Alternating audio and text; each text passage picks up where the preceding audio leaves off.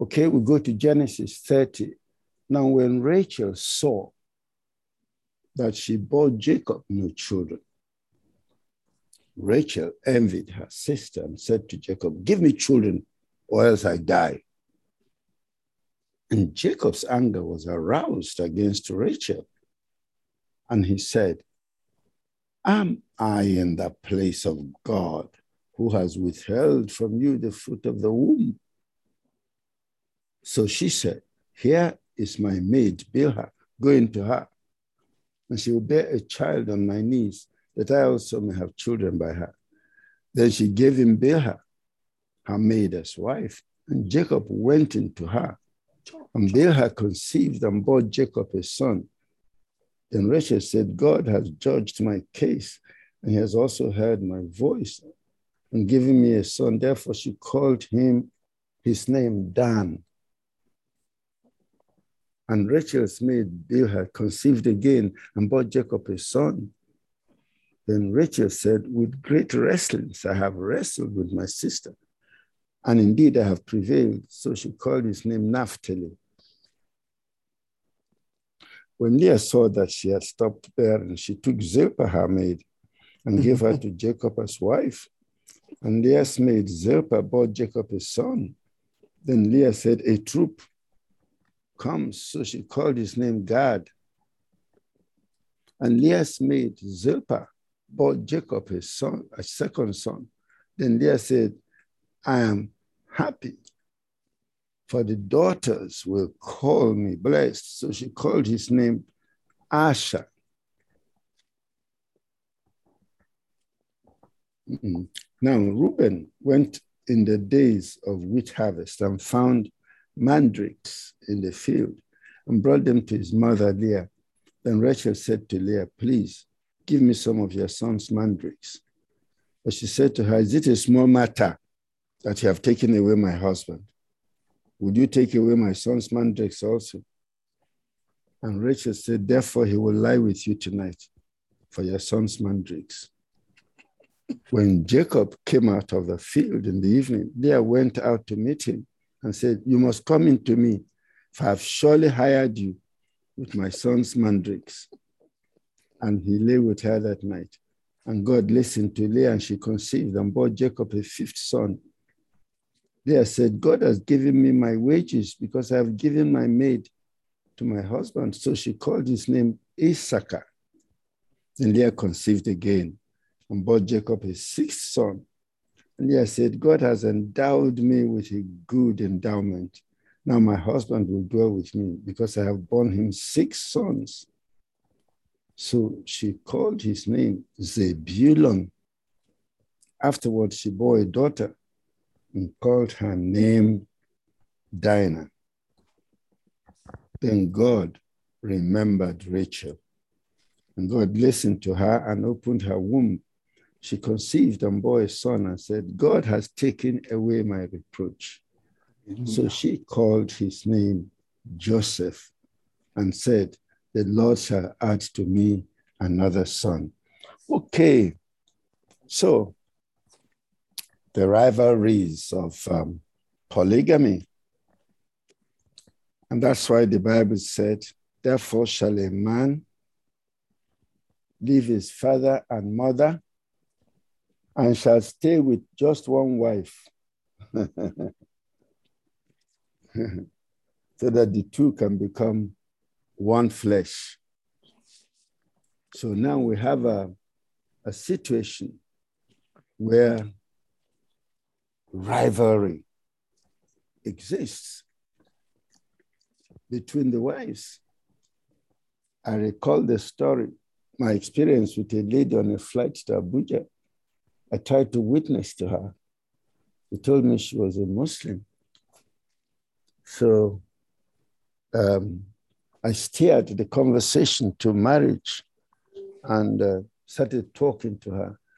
Uh, and, and I said, How many wives um, does your husband have? She said, Well, I have a mate. Okay. Just one. She said, Yes. Is he likely to marry another? Said, Well, I don't know. The, Quran, the Quran says you can marry four. So I asked her, I said, How do you feel when your husband is, is gone to your mate? He said, Oh, it's not easy. Oh, it's not easy at all. but anyway, the Quran said uh, it should be turn by turn. but um, we'll, we'll get into that. But let us deal with the quarrel um, between Jacob and Rachel. This is something that, given the beginnings, nobody would have imagined that such a thing was possible. Jacob getting angry with Rachel. Ah, it would have been impossible, unthinkable. But those are the harsh realities of life. That even those who are deeply passionate about their relationship, like Jacob and Rachel, where it is still possible for the whole thing to break down for reasons beyond their control. And that's why Jacob was angry. Said, ah, this matter is not about me now. You know, at least I have proven in there that I can have children. So if you are not having children, then God has withheld their womb. Well, um, it is a very, very serious uh, issue when challenges like that occur in a marriage because people are enter into the blame game. But today now, there's no need to do that because um, it's not even a blame game now. It is to understand where the challenge is from a medical perspective.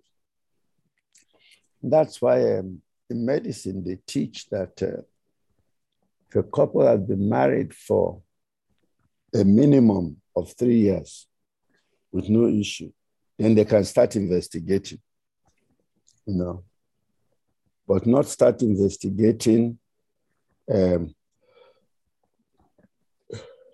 in the first year of marriage. No, they say investigate after three years and be able to uh, find out exactly what the problem is. And for us as Christians, is so you know exactly where to exercise your faith and um, where to concentrate your prayers. And people have uh, uh, had uh, breakthroughs in this area and continue to have breakthroughs in this area. You know, because I, I hear now and again, I hear all these testimonies after 10 years, after 15 years, after 20 years. I think I've had one about after 20 something years. You know, then they, they had an issue. So it is always good to continue to believe God. You know, Jacob made it clear that children come from God. And so you and I will continue, must continue to encourage ourselves in the Lord. Amen. So, so, so, but, but for Jacob to flare up um, uh, tells this because some people come and say, okay, I married in the will of God. God, I, I know God spoke to me. So why are we having problems? You know? Then I say to them, even if Angel Gabriel brought you on one hand and then Angel Michael brought the, your spouse on the other hand and joined the two of you together, you can still have problem. So the problem, I tell believers, is not in the choice. You know, it's not in the choice. The problem is uh, uh, uh, in, in living the life, love, joy, peace, patience, kindness, goodness, okay, uh, uh, faithfulness, uh, meekness, self control. That's where the problem is. Okay, so the, the fact that the angel brought the two of you does not mean that the angel is going to live the life for you. No, you will still live the life by yourselves. All the has done is to bring two people that can travel together to fulfill destiny. Aha. That's all they have done. But not that they will live your day-to-day life for you. And so, and so, uh, um, um, what could Jacob and Rachel do? Have a, a time of prayers to pray about the matter and, and, and uh, explore uh, uh um, all the uh, opportunities that are available, particularly today in medical science. That's the approach. You know, quarreling about it, fighting about it, abusing each other about it. Oh, it will not help any matter at all. Jacob's anger was rightly aroused, you know, because um, Rachel was putting a blame where there is none, you know. And Jacob rightly said, Am I in the place of God? This is something that we have to approach heaven for. Okay. I, I told a couple that um, they said the wife, the, the man has low sperm count with poor motility. I said to them, but you can go to God and say, only one, only one, only one. a few years later, I think two years later, they came to my office in the church with a set of twins. Hallelujah.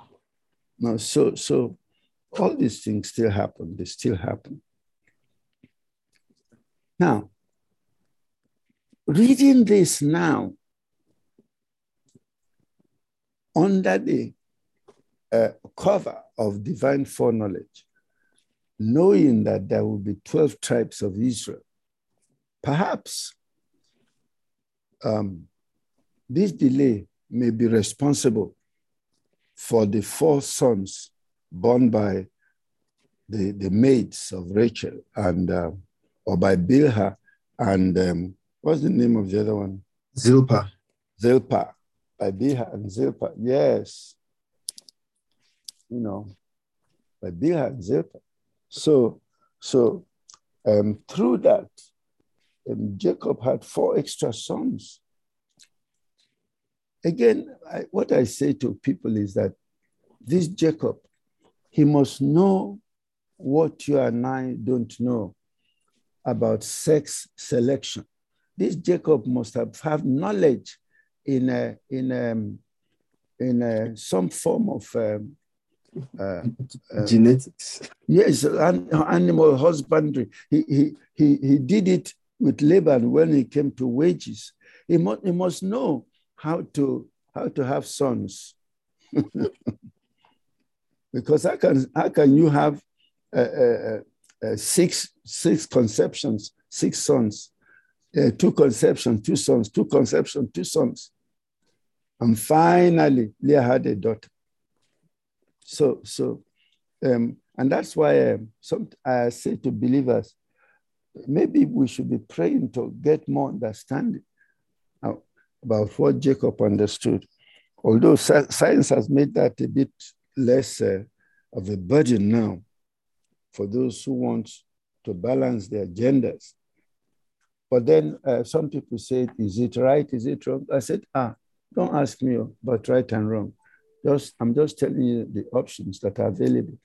Go to Romans chapter 14, verses um, 22 and 23 and, and meditate on it.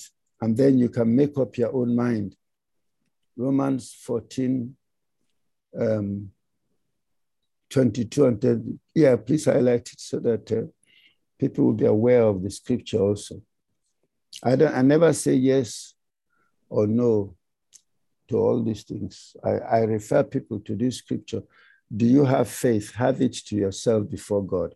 Happy is he who does not condemn himself in what he approves.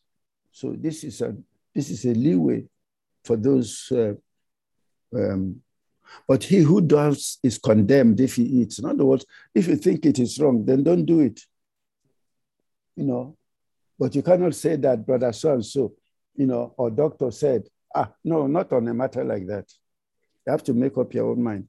Happy is he who does not condemn himself in what he approves. You are the one approving it for yourself. But he who doubts is condemned if he is, because he does not eat from faith. For whatever is not from faith is sin. So these are some of the principles that we use. Anyway, we stop here today and, and then we continue. Amen. Amen.